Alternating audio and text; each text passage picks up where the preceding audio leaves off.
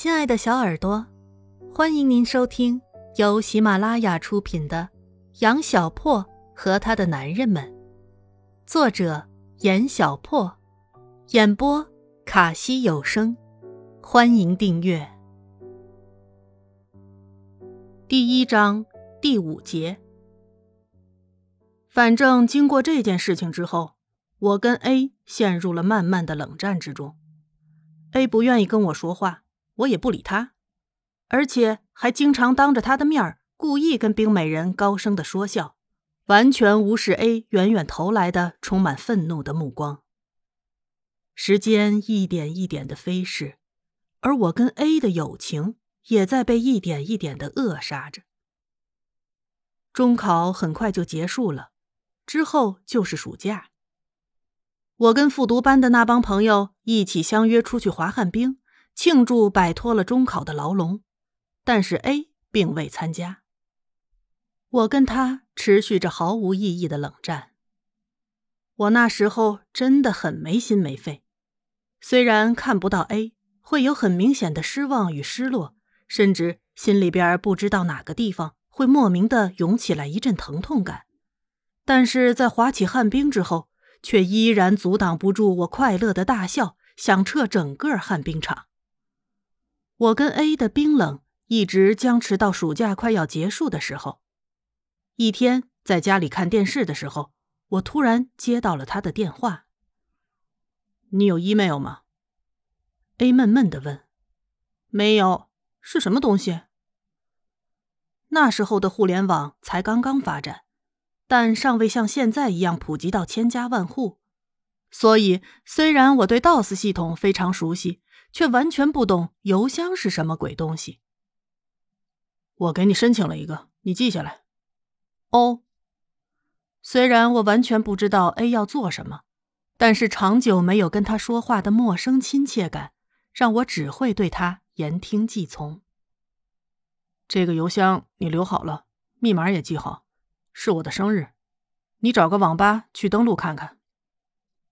说完，A 就挂了电话，一如他平时干净利落的风格。那天我没有去网吧，因为电视里正在播放我最爱看的《大话西游》。时至今日，每当再看到这部电影，我都会感到一股深深的窒息。这部片子以及周星驰的很多片子，我在故事里。还会不断的提到，巧得很，他们竟然一直贯穿在我的感情生活里，而且深入骨髓。第二天我也没去网吧，因为冰美人约我出去吃牛肉面。如果我知道那天与冰美人的相见会给我带来事后那么惨重的代价的话，我是断然不会去的。有些事情宁愿不要知道，这是真理。看到这句话的朋友一定要牢牢记得。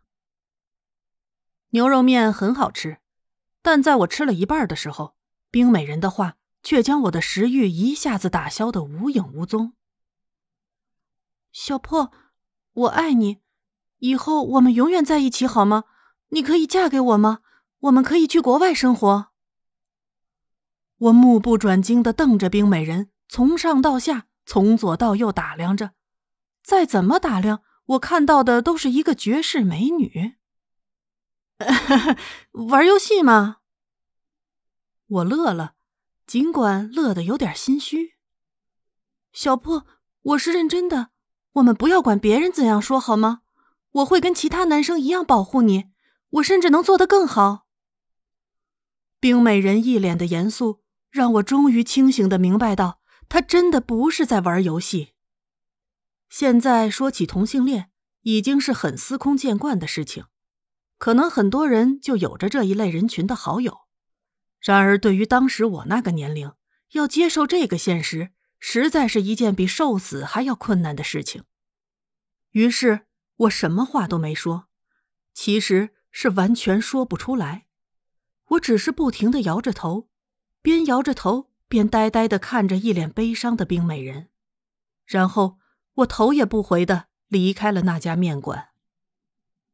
离开的时候，我又一次清晰的认识到了一个残酷的现实：我和冰美人可能再也不是朋友了，再也不是了，再也不是了。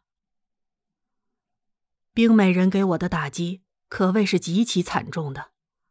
回到家里之后，我就坐在我房间的地板上，天天望着天花板发呆，一直待到开学的前两天，我终于从冰美人的漩涡中挣脱出来，准备开始步入正常人的生活。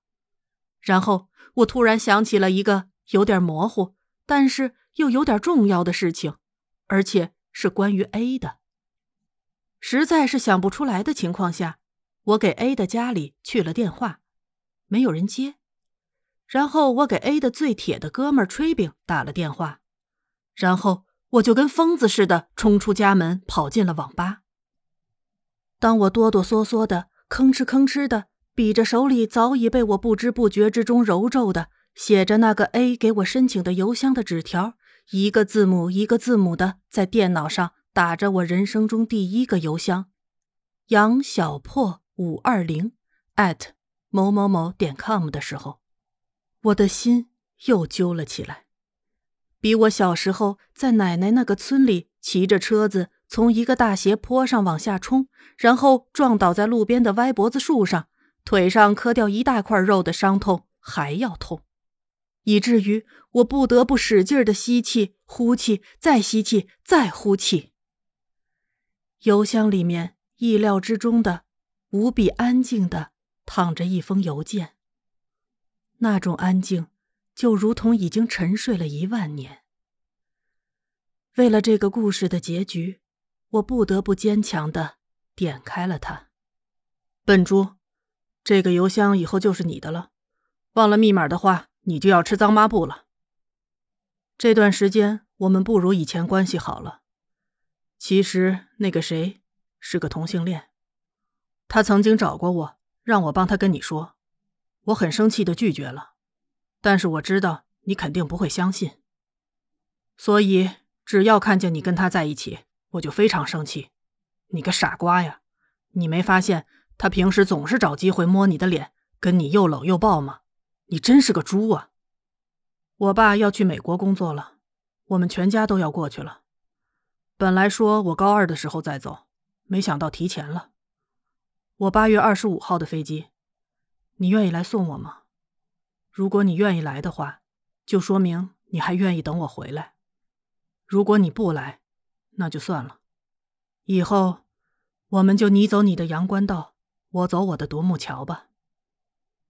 嗯，很怀念你去看我打球的日子，还有那次打架。你还会继续看漫画吗？以后我准备从事动漫设计哦。你想看什么漫画，我这儿都会有。不说了，八月二十五号下午三点，我家楼下见。不要忘记了，我还有好看的漫画送你。我关上邮箱，关上电脑，起身离座，飘出网吧，然后坐在马路边的平台上。看着人来人往、车水马龙、热闹非凡的宽敞马路，然后我开始痛哭。那天是八月二十九号，开学的前两天。